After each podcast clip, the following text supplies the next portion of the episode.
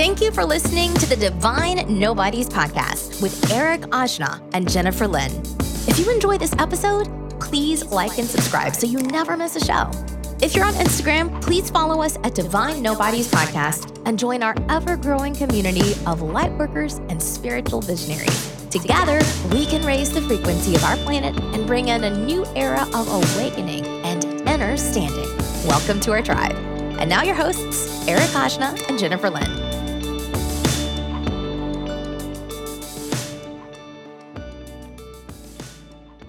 Hello, thank you for tuning in to Divine Nobodies podcast. How you doing, Jen? I'm doing well. How are you? I, we have entered a new era of time and possibilities and potentials. We've entered into 2022. Yep. How do you feel? The 2022 portal. Um, actually, really good. yeah. Yeah, this year's off to a good start. Yeah, off to a good start. A lot of changes happening, of course, for both Yeah. of us. 2021 was a phenomenal year filled with lots of different types of changes, growth, spiritual growth. Obviously, we were doing the podcast during that time. We learned a lot. We wanted to spend some time today with you guys. Welcome, everybody. Uh, thank you for tuning in. We've been meeting you guys here on the other other end of the portal that we just entered into 2022. How was your New Year's, by the way? It was really fun. I actually had a really great New Year's. Really? What did you do? Um, yeah, so a friend of ours is a big, big time gambler, um, and he's mega rich. So the hotels they invite their whales, they're like whale gamblers, to um, big parties. So um, he couldn't go this year because he had COVID. So he gave us his tickets, and we went, and it was like a magical wonderland. I mean, everybody was dressed up in costumes like mystical creatures, and um, the room was decorated like just beautifully. At the end of dinner, they um, so it was like a seven course dinner, and you sit down and you know eat with a bunch of strangers. But they have um, performers on the whole time and Cirque du Soleil people. And then uh, Bruno Mars came out and did the countdown Bruno and Mars. sang a couple songs. Yeah, What? hmm yeah, it was really cool. I didn't know whales like to party like that. Yeah, they like to party. Um, so, and apparently I like to party too because, uh, of course, everything, you know, is free.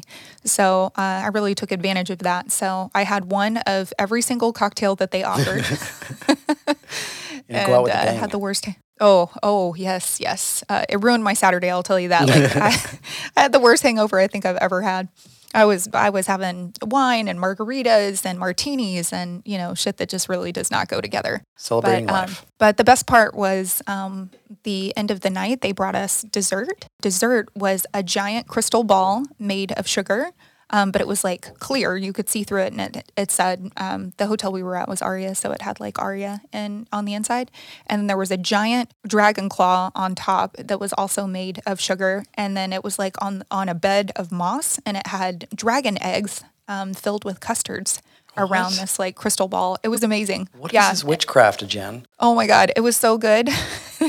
and these little chocolate dragon eggs, like full of different custards. Oh, it was lovely. Did you take any pictures? That looks cool. I did. Yeah, yeah. I'll send you some. Oh, Yeah, it was like really the one great. and only time in your life where you actually get to consume witchcraft. Right. Yeah. Did you feel like a wizard afterwards? I felt like um really out of place. Really? I felt like everybody knew that we didn't belong there, but because we were can you just define? like, Whoa. can you define uh, what exactly is a whale? Because when you tell me whale, I just think of like the whales that they have out in the ocean. Um, whales are men that have uh, men or women that have uh, more money than sense and are willing to freely gamble it away. Um, oh, I see.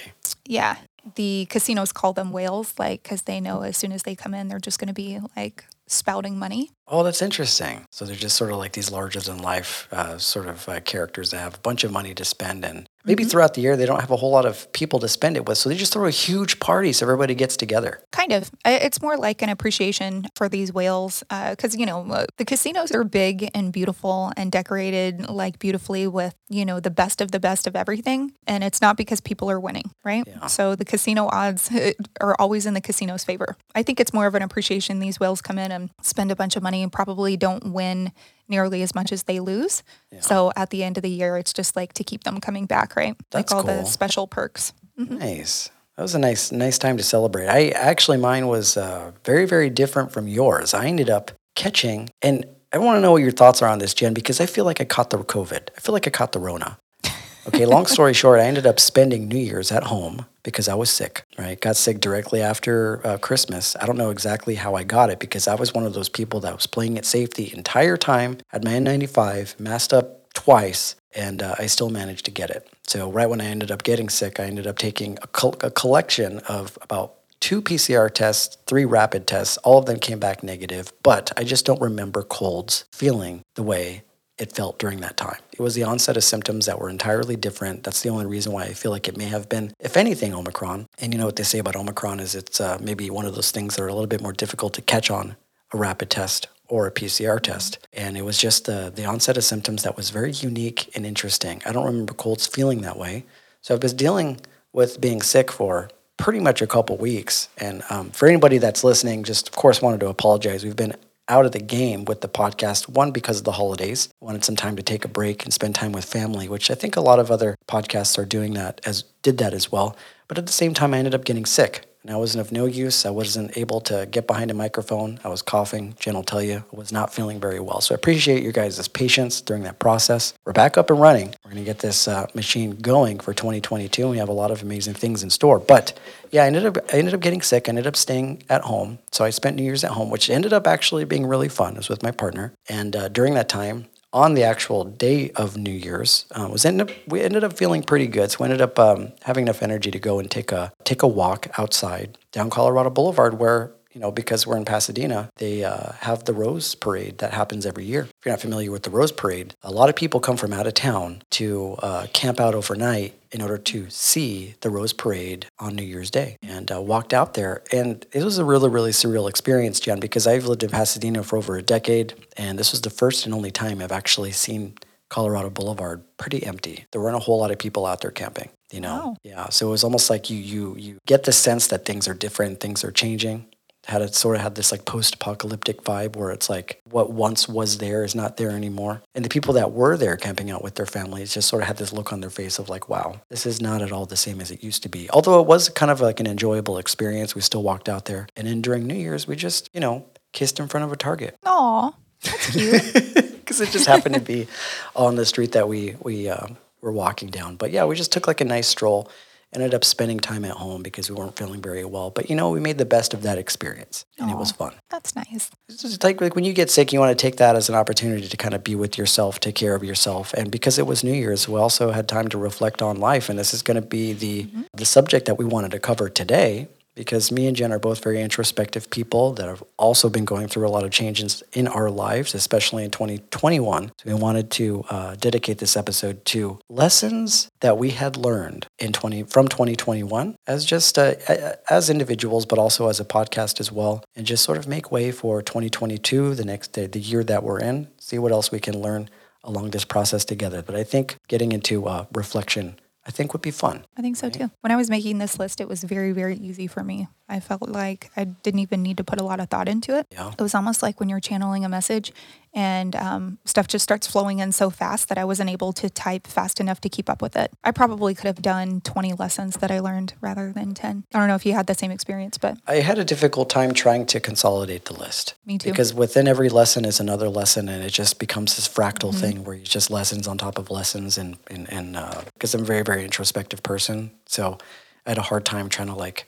I mean, my list is already fucking huge just to begin with, but yeah, there are a lot of things that I learned in 2021, and even as we go throughout this podcast, we probably aren't going to get to all of them. We're going to go over the ones that I feel like are important to cover. So let's go in order here, Jen. Why don't you go first? Something that you learned in 2021. All right. So, and this is not in order. I mean, this is just how they were kind of coming to me. Um, Yeah. Not the most important, but I still think important. I think 2021 brought to light a lot of the things that we do with our body and how unhealthy people really are. It really shined a light on how unhealthy I was as well. I didn't really exercise as much as I needed to.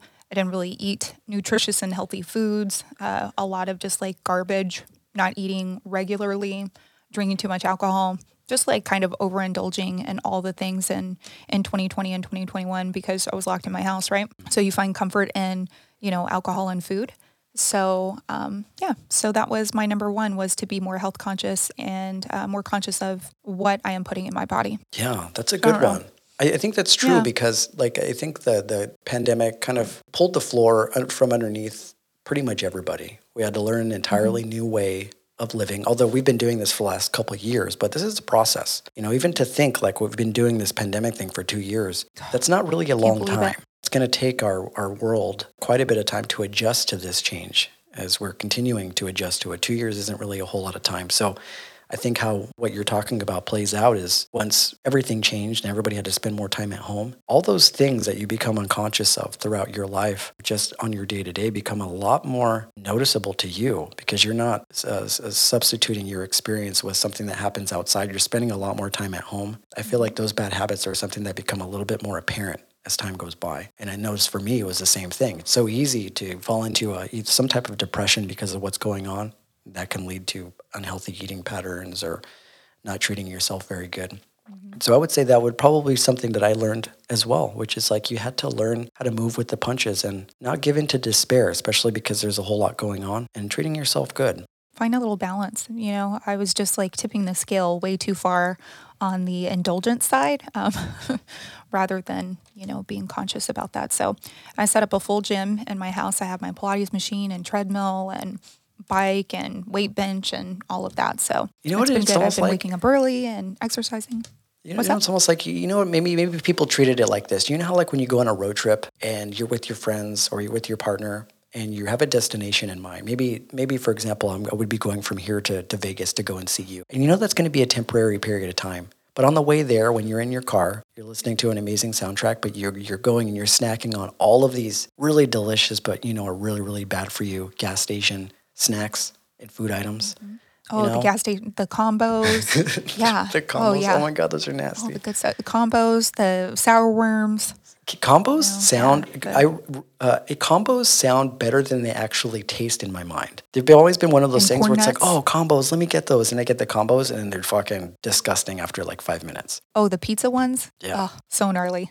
yeah, and then the ranch flavored corn nuts. And I, I, you don't eat meat, but I like beef jerky. You get that too. Sour worms. Yeah. Yeah. So what, All what the I mean gas station is- garbage. Is I think maybe we thought that the pandemic was almost going to be like a road trip. It's like okay, we get to stay home and party, and let's just eat some snacks. It's going to end eventually, right? Mm. Once you get to your destination, and we finally got to our destination, we realized, oh my God, we're still in the pandemic. We can't continue eating road snacks. This isn't just exactly an event it. anymore. This is a lifestyle. So I think everybody kind of what you considered what the the COVID No, the COVID 19. the COVID nineteen. yeah, the COVID 19 pounds. There you go. Yeah, yeah. I remember when you brought that up. It's like, yeah, I think everybody was on that same boat. I think everybody's sort of like we're trying to find some way to assuage the pain through things like food. But I think at some point we realized, okay, this is going to be going on for a while. We need to like learn to integrate and uh, treat ourselves a little better. So that's a good one. I kind of started actually at the end of 2021 because I knew that I didn't, I wanted to be able to fit into a New Year's dress and, you know, not feel uncomfortable. You know, when you put on a little weight, it just feels like a little harder to breathe and, you know, you get winded so much faster. And I don't know, I'm a small person. So even 10 pounds makes a big difference on me. Well, that's good. That's good. So I, I so, anyway. the one that I have, and we'll just go ahead and take turns here, Jen, which was uh, accepting change and surrendering to life. This is a really big one because all of us uh, are in this boat just in different ways. Accepting change, obviously, because change is happening right now. A lot of these things involved me accepting my age and the sort of social uh, social changes that come along with getting older. I'm not talking like I'm Yeah. like super old, but I'm not. I'm still in my 30s. But observing everybody around me changing in my family, in my friendships, is something really, really surreal to experience because I'm at that age where people are starting families, having children, and moving on with their lives. You know, friend groups that I'm still very, very close with are finding their way as sort of like an independent unit with their families.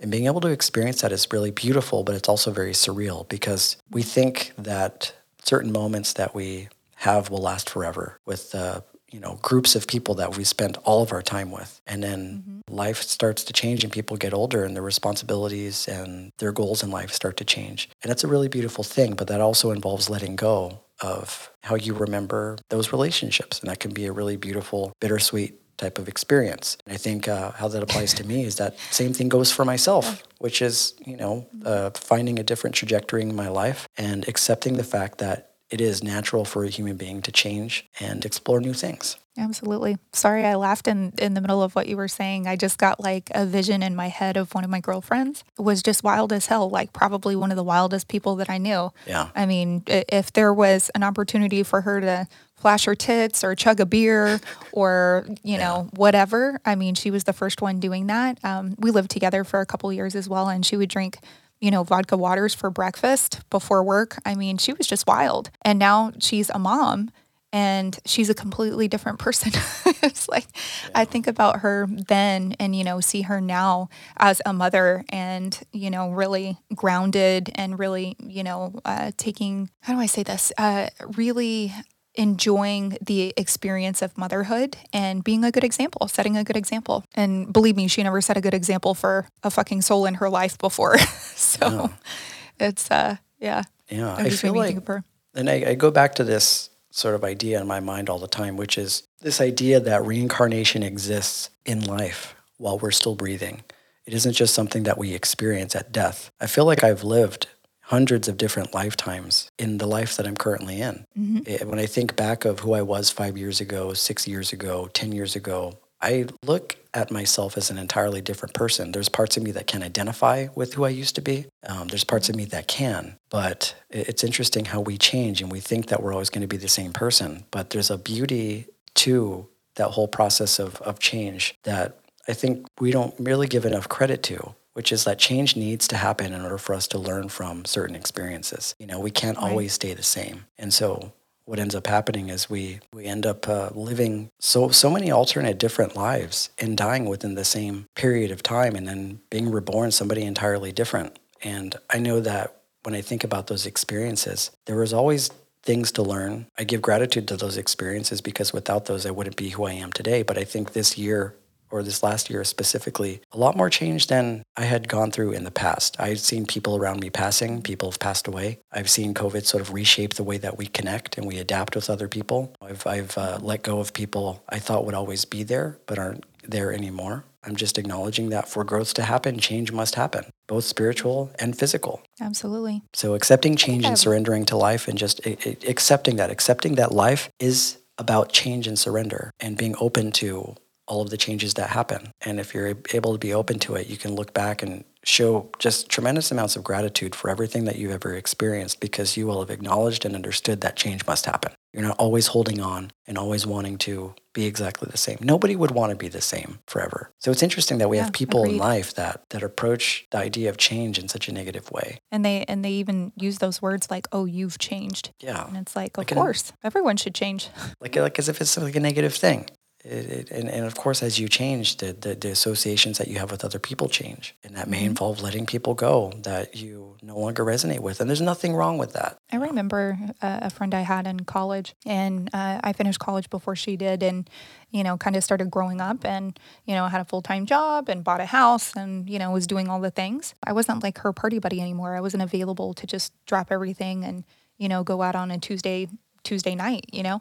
And uh, I remember her saying that to me. She was like, "Oh, you've changed, and everyone everyone notices it." And I'm like, "Why? Because I'm like growing up. Because I'm more responsible." I just couldn't couldn't quite wrap, wrap my head around it. But I remember feeling so defensive, you know. Yeah. But um, change isn't something you need to feel defensive about.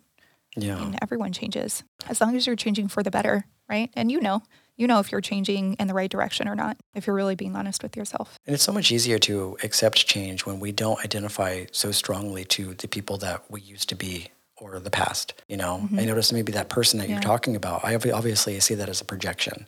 She's upset mm-hmm. because you are not fitting within the box that she saw you in. And so mm-hmm. that is a hurt that hurts to her you know so she's not at all considering how what sort of trajectory that you happen to be on. And i think this is the the sort of compassion that needs to take place when it comes to addressing other people which is accepting the needs and wants of other people. If it is if if if they're intent, if they end up changing and they end up uh, being somebody different then you should respect that and honor that because that's life. Absolutely. So that was my that was uh, right. uh, accepting change and surrendering to life what else you got, Jen? Yeah, that's a good one. So, uh, my next one is learning how to slow down and enjoy my time alone. I've always really enjoyed my time alone, but um, the slowing down part is really something I struggled with in the beginning. My life before 2020 was every single weekend, you know, uh, I had things planned from Thursday to Sunday nonstop, you know, multiple trips on the books for, you know, months in advance and birthday parties and, you know, social gatherings and this and that. I mean, it was just nonstop, right? And then 2020 hit and everything stopped. And then my social calendar, you know, was wiped clean and uh, I was forced to just be by myself, you know, and not have that that feeling of I don't want to say like being in the rat race, but um, that's kind of what it felt like. You know, like running on the hamster wheel, like not really getting anywhere, doing a lot of things, but not really going anywhere. If that makes sense. It was it was a nice time over the last couple years to take a break and you know moved away from California and moved, you know, to another city where I don't have any friends here and I don't really know anyone. So that really kind of helped extend 2020 into 2021 and um, extend that slowdown. And it's been a really good thing for me. I really, really needed the break. Yeah. And um, things are a lot more clear. It's such a huge contrast because I was there with you during those times and I knew you, um, I've known you for a long time. And I'd always known you back then to be a very business oriented type of woman. You're a very, very career driven type of woman. I mean, you've owned businesses, you were always traveling for work. It seemed like something that was occupying a lot of your time. And you had a very, very active sort of social circle in Orange County. And that's cool. And that was just sort of the vibe that you were on. But I did notice that when you came to uh, Nevada, and then obviously you switched careers, that entire, all of that entirely changed the way that you sort of like uh, navigate through your life. Seeing those changes has been like a really surreal and beautiful thing because it's so completely opposite from what I remember you being. This is a perfect example of accepting change because you are diametrically opposite to that life that you were in. Oh, yeah. I went from never being home to being home all the time.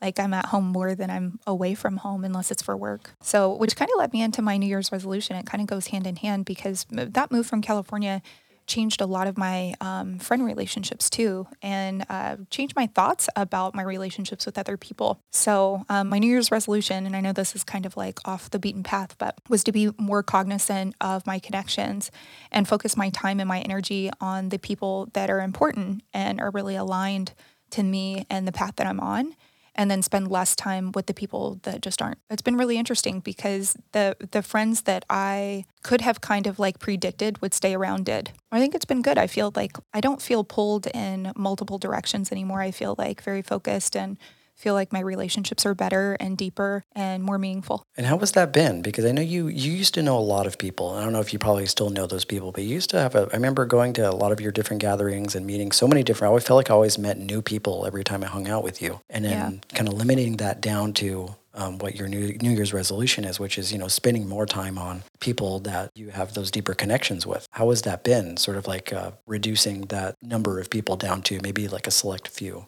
It's less stressful for sure. I feel less pressure because I always honor my commitments. And if someone invites me to something, you know, and I accept, um, I'll definitely go. I'm not going to be the person that cancels last minute or doesn't show up or says they're going to come and they don't. So it's been a lot of lot less stressful and less yeah. pressure. And now I only do things that I want to do and only go places that I want to go um, in the time that I want to do it. You know, my dad gave me some really good advice years ago. I was dating this guy. He sent me a plane ticket to come out and visit him because he lived in another state and I didn't really want to go. And I was telling my dad, I was like, oh, yeah, I'm packing. I'm going to go, you know, on this trip. I don't really want to go though. And he said, Jennifer, you're an adult. Don't go if you don't want to go. And I was like, oh shit, he's right. I am an adult. I don't have to go if I don't want to.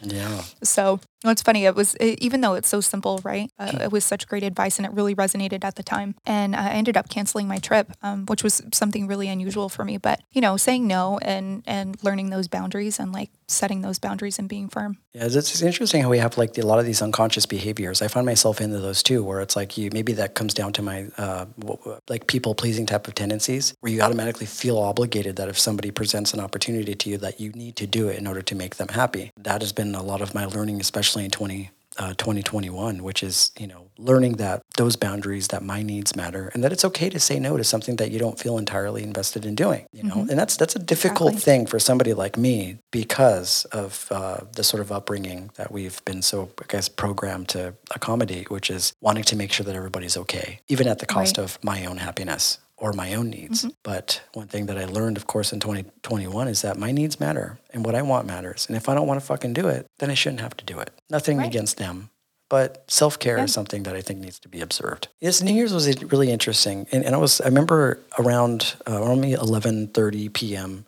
um, that evening having this thought in my mind, which is like, why everybody goes through this sort of interesting, intimate, and sensitive, they, they access this intimate and sensitive space within themselves a little bit before it hits midnight on New Year's, where everybody just starts maybe all collectively looking up into the sky or, or, or, looking at their loved ones with this this depth that you don't normally see throughout the year where this like uh, vulnerability comes there, there's mm-hmm. something about new year's where everybody collectively has the same conversation which is you're remembering who you were in 2021 because you know that with the advent of 2022 is going to become a new opportunity to be someone entirely new but in order to experience that 2022 you have to almost let go you feel like you're letting go of something that you'd grab, grasped onto so so hard you know so it's yeah. like this collective thing that happens that's really really beautiful where we're all letting go of a year together and that involves us going into introspection and thinking about all the things that we have to be grateful for, but all the things that we're also letting go of. You know, another thing that I learned as far as what I talked about accepting change is I learned a lot about, and this is this may sound somewhat trivial, but you know, accepting change through my cat's health issues. It reminds me of like yeah. Buddha when he was uh, venturing out, outside of the city walls.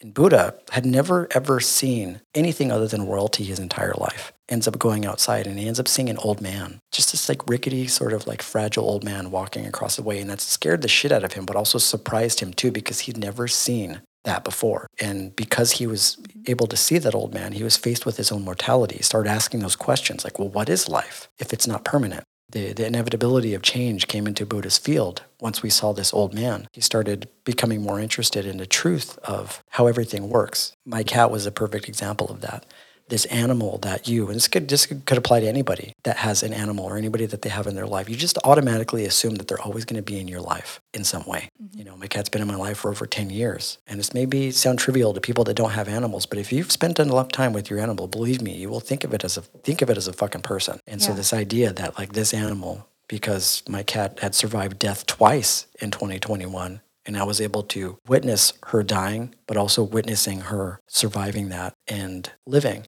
that helped me face also my own mortality, but also really, really unbelievable lesson of how things in life aren't permanent and yeah. change is inevitable. So that was like a really, really, really difficult time. But it, it's stuff like that when we're faced with real life shit, somebody passing away or an animal passing away. Mm-hmm. It breaks us out of this sort of uh, egoic state that we end up finding ourselves in and uh, places us in this field of like sincerity. You be really, really honest with yourself when you're faced with losing somebody else. And oh, another sure. part of this change was accepting the current spiritual landscape. This is a really, really important one, Jen. Accepting the mm-hmm. current spiritual landscape. I had this conversation with somebody a little while ago. In 2012, 2013, we're obviously not talking about 2021, but I'm talking about the new age spiritual landscape leading up to today is very different.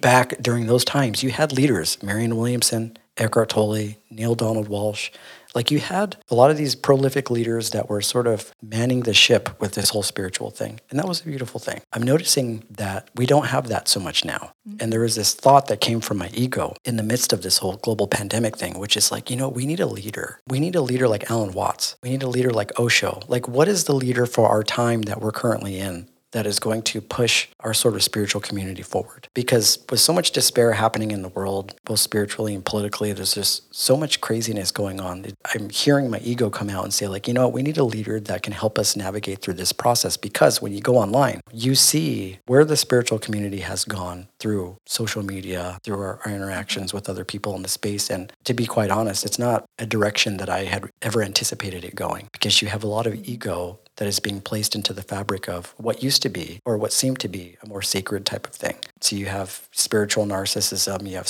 uh, spiritual bypassing, and these are things that are taking the bulk of the attention, especially on social media. So I had this thought come in, like, where's the leader? And I started thinking to myself, well, we're in a period of change where we don't need a leader. Maybe mm-hmm. that is the, the the acceptance of change that I needed to come to is that we're at sort of like this period of understanding with spirituality now where we don't even need a guru anymore all of the lessons that we need to learn are available to us online through books, through other people. And I had to put my ego in check because I realized that like that whole era of guru student relationships is over. It's over. because it's Mhm. completely over, right? Because we have all of the tools in order to, you know, become radically independent with our spirituality. Of course, that doesn't mean that we shouldn't create community. But when my ego comes Right. in and says, you know, where where's the Marianne Williamsons at? Where are the Alan Wattses at? And I had to like check myself and realize, you know what? All of us are those people. They're all of there. us. All you have to do is a simple Google search or start looking on YouTube. I mean, there's thousands of people that are out there spreading,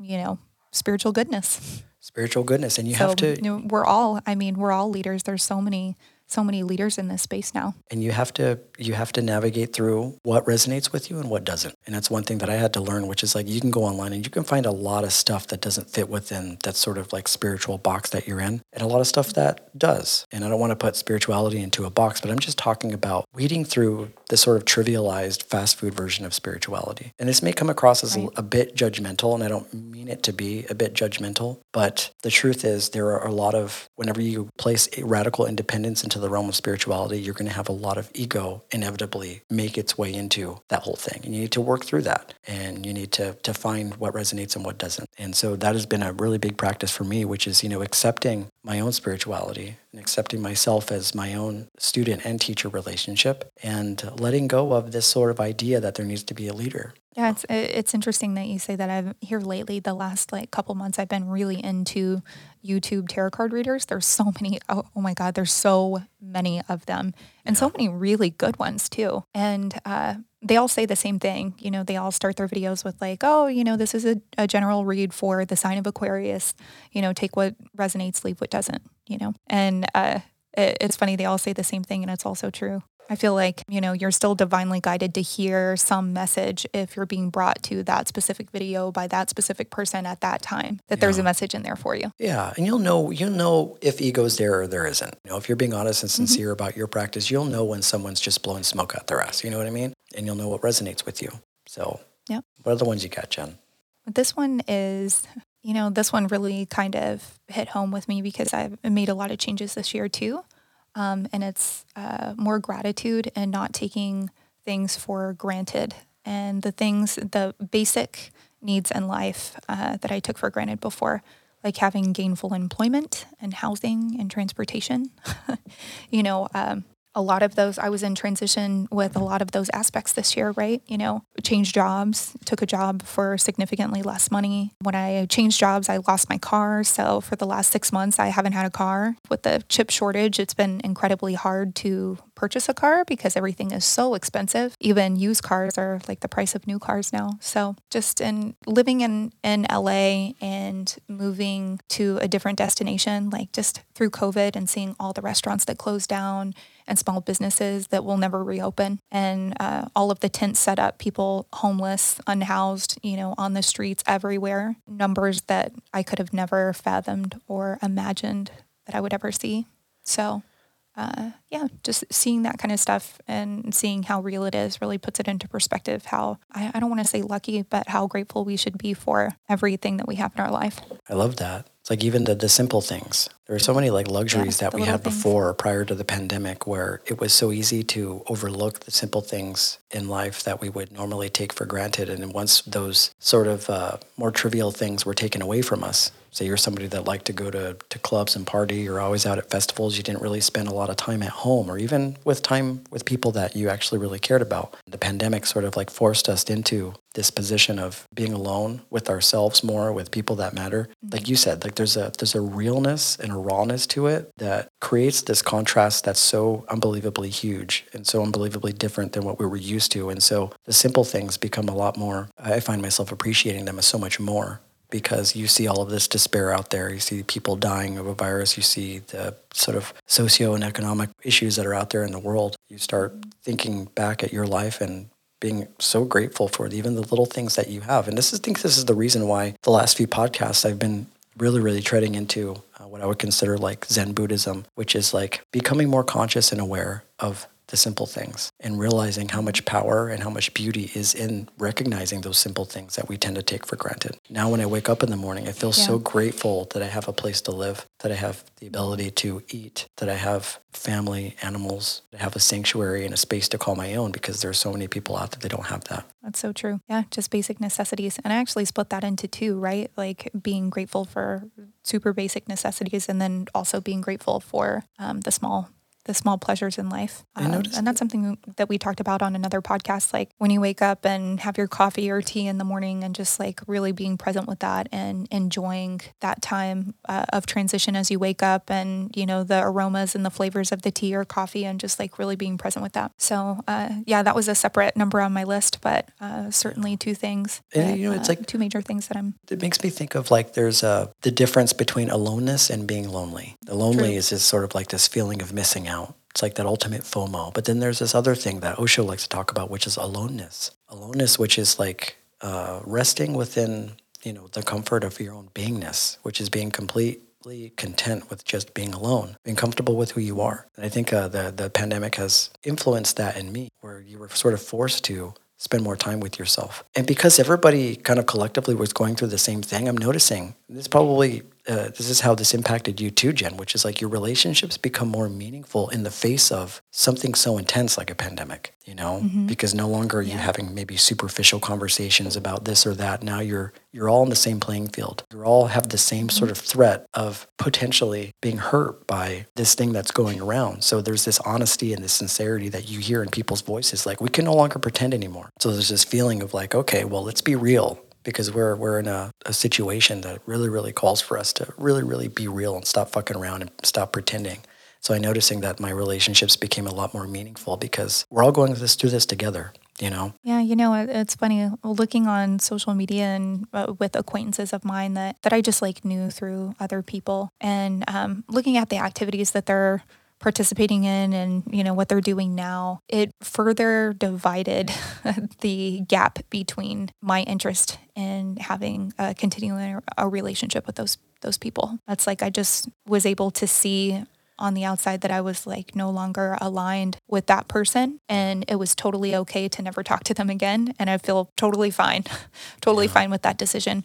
Where, you know, maybe last year or the year before, I would have felt you know, like, oh no, you know, I need to be friends with everyone. I need to maintain all these relationships. And I just don't feel the desire to do that. It seems like the contrasts that are happening in life are, are so much stronger and so much more apparent. Talking about like the polarities between sort of light and mm-hmm. shadow. And things seem to be so yeah. unbelievably divided right now in so many different ways. And not that you mm-hmm. have to pick a side, but the fact that you can see these polarities both happening in such a stark contrast to each other, it allows you to, if you're practicing awareness, to see both of those things working and deciding not to mm-hmm. participate or interact with them. And I think that we would call yeah. that sort of like awareness. And that was uh, one of my things that I had learned, which is accepting the contrasts and the polarities in life. In the yeah. Tao Te Ching, which was written by Lao Tzu, and he um, wrote the Tao Te Ching, it's about Zen Buddhism. He talks a lot about contrasts in life, which have to be in order for life to exist. So, and, and contrast exists as a system which allows us to awaken from the polarity of opposites. And we're seeing that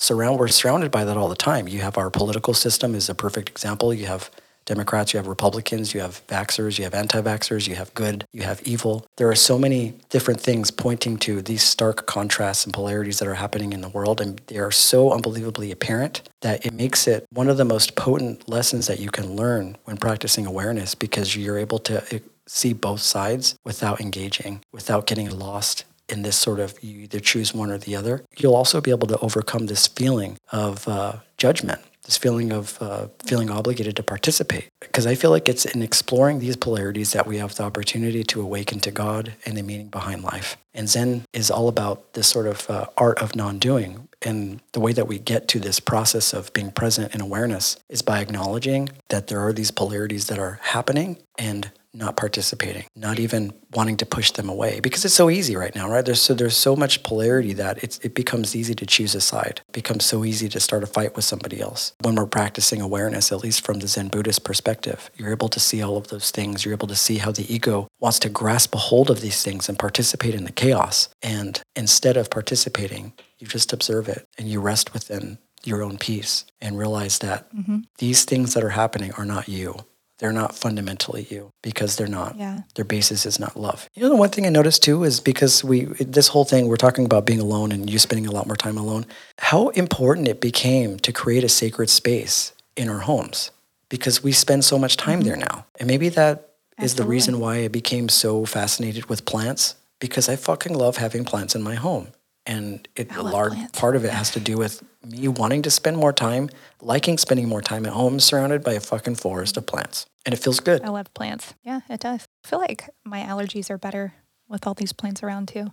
Really? Just the air feels cleaner. Yeah. But yeah, spending more time in a space that feels good, which is, you know, investing into your own sacred space because obviously we spend a lot more time there. But yeah, a big big lesson for me has been accepting the contrasts and polarities in life. Basically just change it, just not not trying to participate, not trying to get so engaged and wrapped up in the drama and just uh, accepting that these things need to exist for you and I both to awaken to spirit. They have to. How else are you going to do it?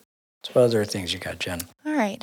Um, this one is about living with less. I feel like the last in 2021, I lived with a lot less than I had before. Less money, you know, less uh, relationships, less traveling, less everything. And I really liked it. Uh, there's something to be said about keeping your backpack light and, you know, being nimble. And I don't want to say that I live minimalist because I don't, but living with significantly less and being actually happier. You're pretty soon you're going to end up buying a sprinter van. And you're going to take to the van You life. know- You're going to be a photographer, taking pictures of mountains and shit. Yeah, I don't know about that. I don't know that I'll ever get there, but uh, you know, I've I've thought a lot about whenever I lived in a small apartment, right, and how cozy that felt, and how easy it was to keep clean, and how I had so much extra money to travel and to go to school and learn and do other things. I just felt like I, I didn't really need that much, you know. And now I'm kind of circling back to that because as you get older, I think that the pressures of society and the pressures that you put on yourself and the expectations that you put on yourself, like, oh, I'm 40, I should, you know, have the white picket fence and 2.5 children and be married and have a house. Da da da da da. I feel less. I feel less inclined to have all those things and to kind of to mold myself into what society wants me to be or thinks I should be like being a mother you know I've never really had a desire to have children I'm not saying that having children is bad or you know there's it's just not for me and uh, and I feel I feel okay with that, you know, and I feel okay with the shame that uh, that other people like, sh- you know, other women specifically will kind of shame you if you don't have children and kind of treat you like, you know, you don't understand what it is to love until you have a child, um, which I'm sure there's a lot of truth to that. And I know that we, as women, are put here to procreate. I get that, but I don't think it's for everyone. And I think it's okay to admit that if that's not for you. It's okay. So it's kind of like two in one. Once you get into that whole spiritual thing, you start to notice that those are all just projections. Those other Mm-hmm. people projecting what they feel is the, the, the best thing for the life in which they, they live. They just assume because it's what works for them that it'll work for somebody else, you know? And I try to think of like what, what percentage of this has to do with how we grew up. Our parents teach us what they know about life. And we assume when, when we're young that they know what's going on. And then we approach a certain age when maybe we're in your 30s or your 40s where you're at the emotional and mental capacity of your parents and you realize like, hey, they don't really know as much as you think. But as a child, it's common for us to stereotype ourselves into, let's just say groups. We do this as adults. We want to fit in, you know, see where we belong. So we go, we go into what, what I was talking about before, the, the polarities of life. We go and explore pleasure, we explore pain, we explore goodness, we explore sorrow, until one day we see through the illusion of all of it and realize that we don't belong specifically to any one of these things. When we choose a side, uh, at least from my experience, we tend to isolate ourselves from the opposing side. What I'm talking about is just engaging in sort of like a polarity, something that causes us to create division between other people. I think for me, I realized is that I don't belong any specific place because I feel like from the spiritual perspective, we belong everywhere. And I think that we needed to go down this path of trying to fit in to all these different things to trying to make all these different other people happy. We needed to go through all of that in order to realize that we didn't need any of it. And I think that's what the spiritual path is, is realizing that in order to awaken to self, we needed to play this game for a while. We needed to go through this process of not remembering who we are or pretending that we didn't know who we are until one day we woke up and realized that all of this was a game and that we were taking it too seriously.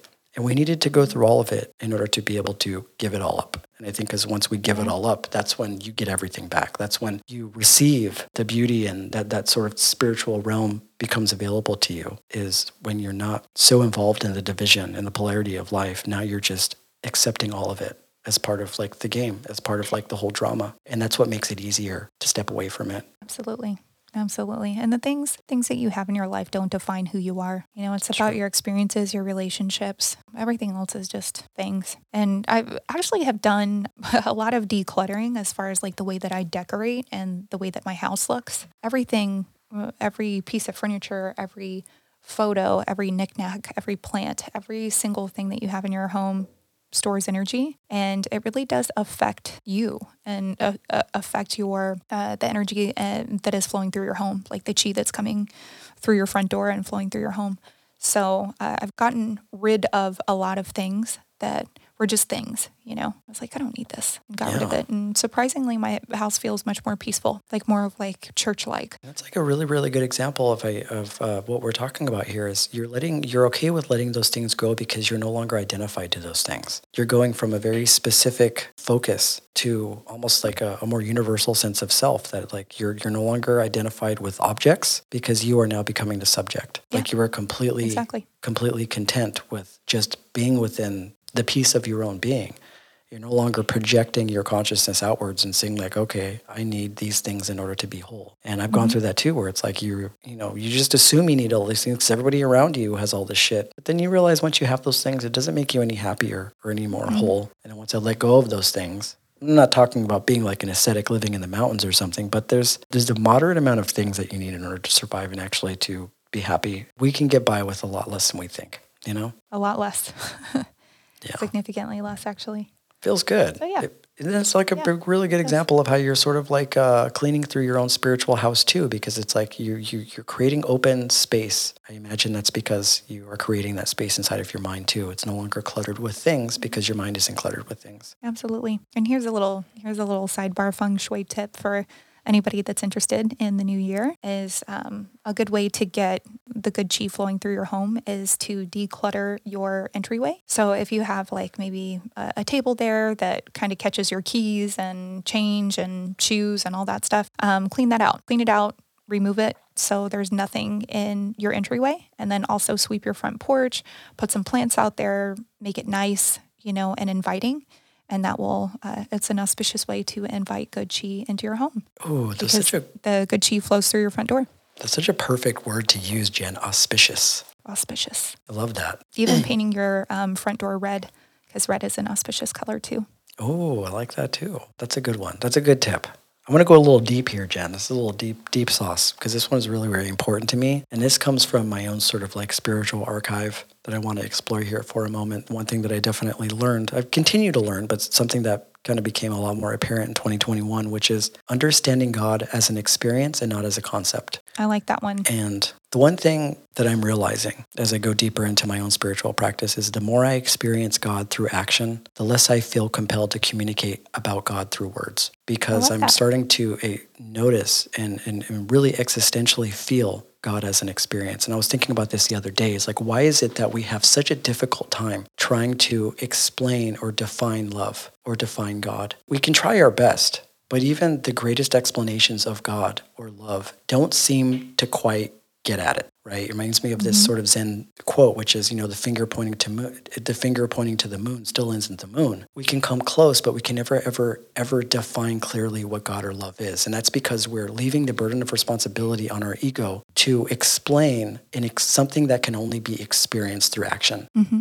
And that's, a, a really powerful sort of teaching, at least for me, because the more I realize that I can't define God through words, the less inclined I feel to spend all of my time trying to explain the feeling. And what ends up happening is I end up finding myself more absorbed in the present moment, more absorbed with what I'm doing. I feel less compelled to find the words to uh, explain what it is that I'm feeling in terms of God. So I'm understanding God through myself, how I love, how I love others, realizing that I'm not separate from everything, that I'm a part of everything, mm-hmm. and realizing that you cannot conceptualize an experience of God while having the experience of God Because in order to define God, we must split ourselves into two. There has to be an experiencer and that which is experienced. And there has to be a subject and object relationship. You cannot define an experience in which you are actually part of, that you are the subject. You can only experience it. Otherwise, it becomes intellectual. So, what I'm trying to say is that you can't accurately explain God while you yourself are having the experience of God. You can only Right. experience it. You can only actively experience love through your associations with other people. You can only actively experience God through your associations with other people. And if you find yourself trying to define God, automatically it places you into the realm of ego because you are approaching it from the vantage point that you are separate from that. And you aren't separate from that. So anytime I feel like we end up posing the question, automatically that should show you that you're coming from ego. The only thing that you can do is just be that. The only thing that you can do is just be God. The second we identify that we are enlightened, the ego wants to identify that enlightenment as its own. And so mm-hmm. enlightenment becomes another sort of egoic endeavor, right? So the best thing that you can do is to just be that experience and not get too intellectually involved in trying to identify what enlightenment is. Because the second you do that, the ego wants to personify and make it its own. So the best thing that you can do is just be love and, and, and, and fully immerse yourself in the experience of doing something really simple like making a fucking cup of tea or loving somebody, you know? Um, uh, to sum it all up, it's like you don't need to talk about it, just be about it, Exactly. right? Exactly. See, I'm over here making it all complicated, but you know what? You summed it up perfectly, Jen. God is not a what I'm here concept; it is it is an experience.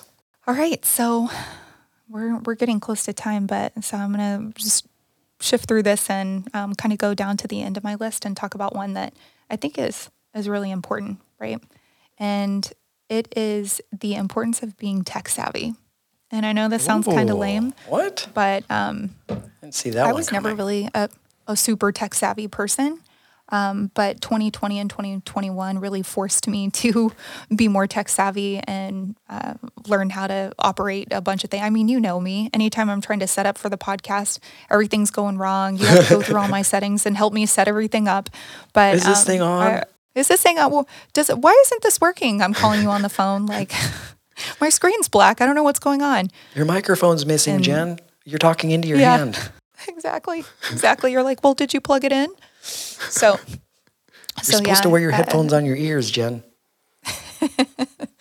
yeah so it's the the importance of being tech savvy and now everything i do is is pretty much remote i mean i do go to my clinics in person but the majority of my job i'd say like 90% of it is remote Yeah. so and we're really moving into I mean, we've already been there for a while, really, with the invention of the internet and all of the internet-based businesses, and and shopping has moved to the internet, and brick and mortar stores are going away. Just all of those things. I mean, we're trans we're transitioning into such a digital age where everything is going to be digital. There's digital real estate now.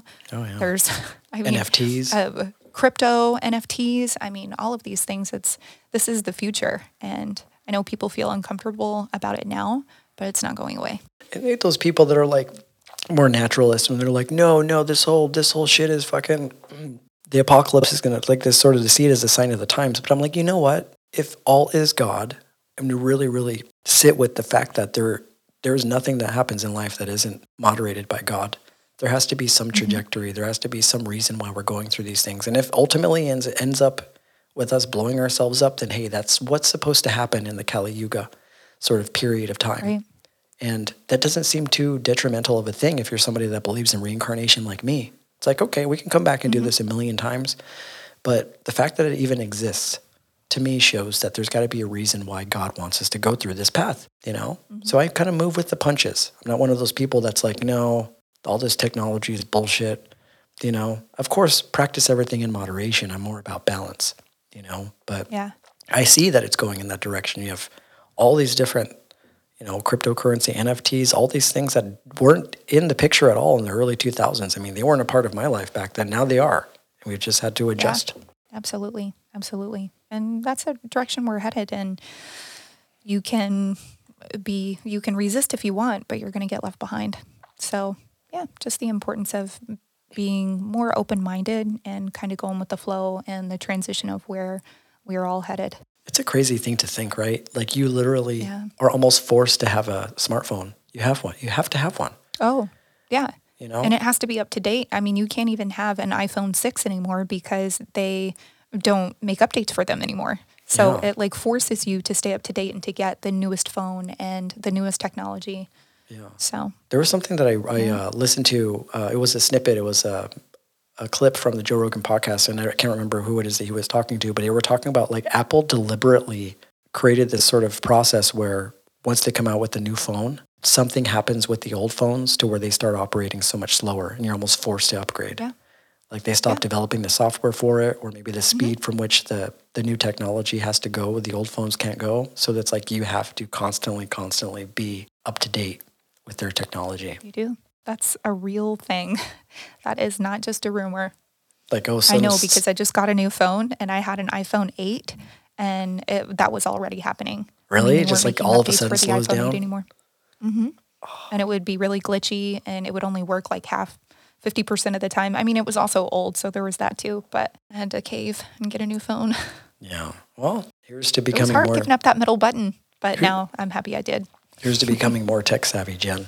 That's a good. I think that's a good skill to have, especially if we're doing a podcast too. You know, other other things, and I'll go through mine really really quick, which is you know establishing strict boundaries. Right, and that's something that I think that you kind of brought up. One of those things that I ended up learning a lot in 2021, which is the art of healthy disagreements. Right. and that one. was one thing that I've always had difficulty with because of that sort of uh, maybe that, that more shadow side of my codependent personality or uh, that sort of people pleasing type of um, uh, part of my personality that I've been trying to overcome from my youth, which is, you know, taking control of my emotional well being by not falling into these uh, situations where I always feel like I have to agree with people. Now, I'm not one of those people that just agrees with everybody. Like when I when I'm having a conversation with someone and I know 100% that what they're talking about is bullshit or I don't agree with it, like I will voice my opinion. But when it comes to like my own needs, like something where I feel like there's an injustice there, it was always difficult to speak up about it. And it was also to always difficult to also disagree with somebody in like a healthy way.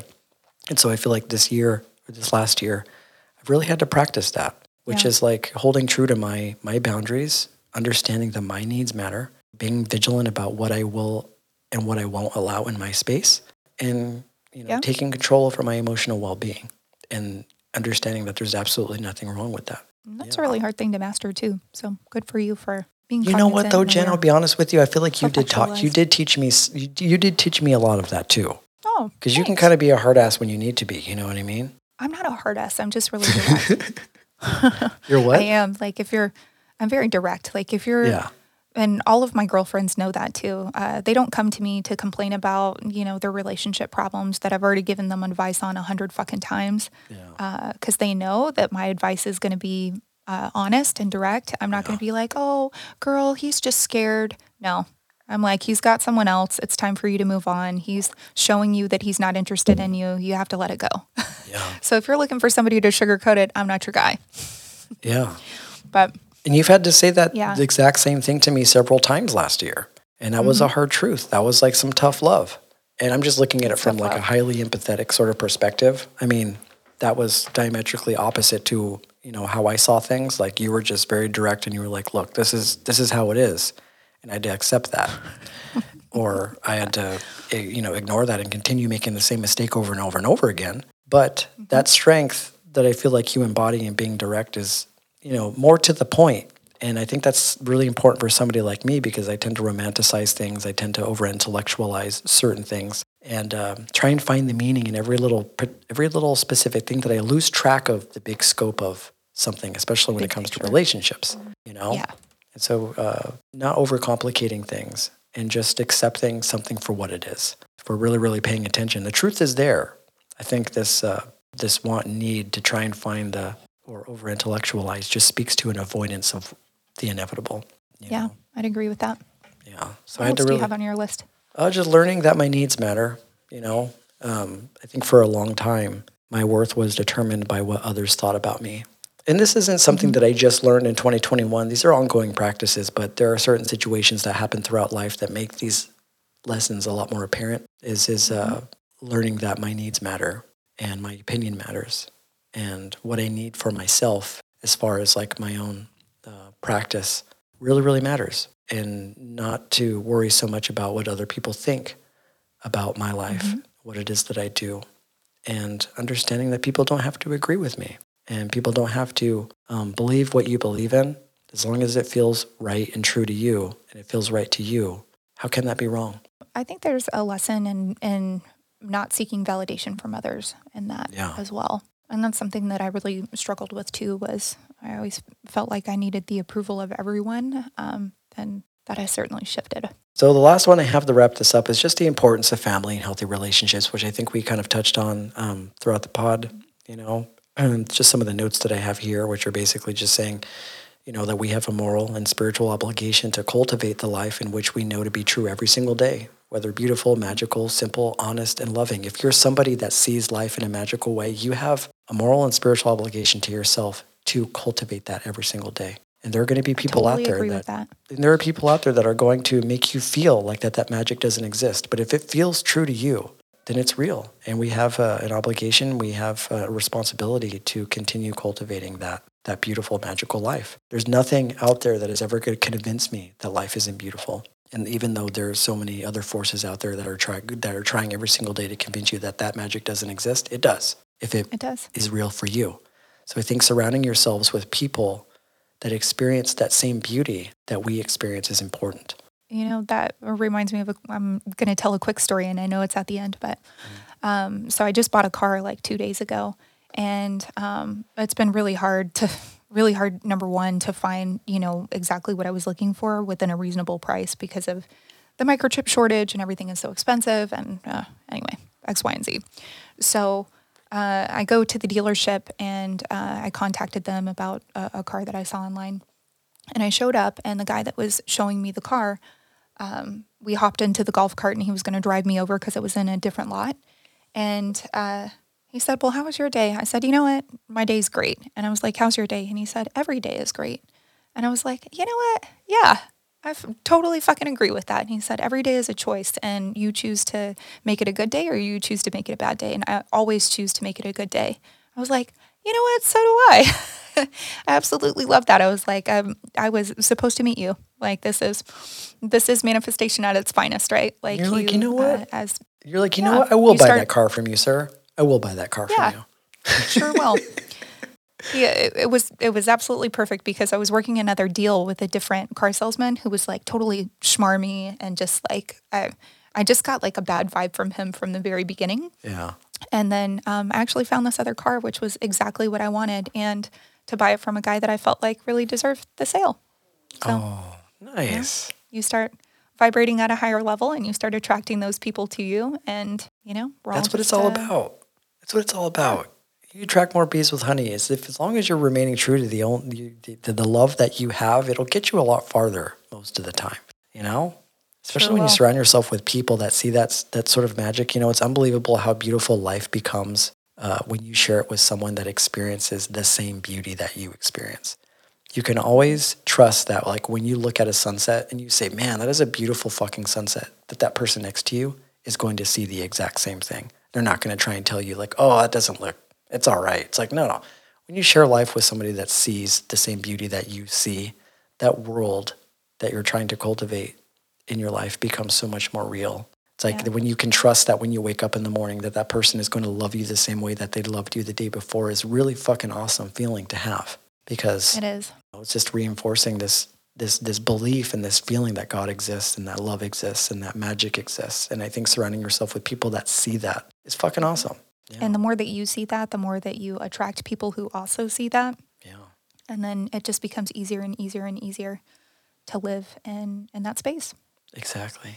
And then you Love get it. this really weird feeling. You get this really weird feeling that you have this little pal called God sitting next to you all the time. You know, So it's mm-hmm. interesting how it, you know, when you experience love with somebody, it doesn't have to be, can be a friend or it could be a, a partner.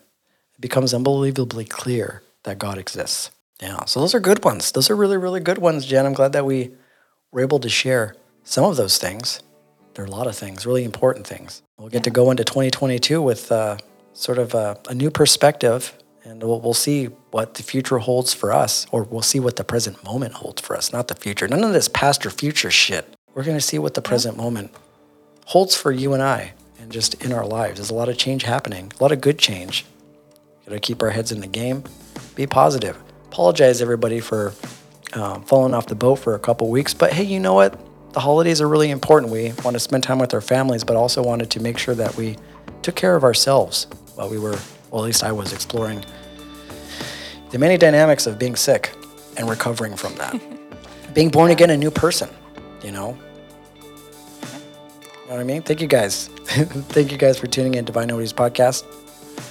Welcome to 2022. We appreciate all of you guys. Thank you for remaining with us, especially throughout the last couple of years. We're going to get through this new one together and experience this new world together. Who knows? The aliens might show up. They might be on their way. Hey, Just I'm maybe the year it happens. You know? Waiting patiently. Waiting That's why I live in Nevada in the desert. Yeah. Yeah. Waiting. You have to. They're going to happen. They're going to. They're going to. You're going to see them there. Anyways, thank you guys for tuning in. Find our episodes on uh, YouTube as well. If you go into the description, you can um, find the the video portion of the episodes. If you have any questions, you can reach out to us at uh, Podcast at gmail.com. Please leave a like and uh, actually a review. And one thing that I heard is that Spotify does reviews now. So if you guys listen on Spotify, definitely give us a review. Let us know how we're doing. You could also do that on Apple Podcasts. And uh, follow us on Instagram. We're uh, post some content on there. And uh, until next time, friends, thank you guys all for tuning in. We'll see each other soon. Namaste. Namaste, friends.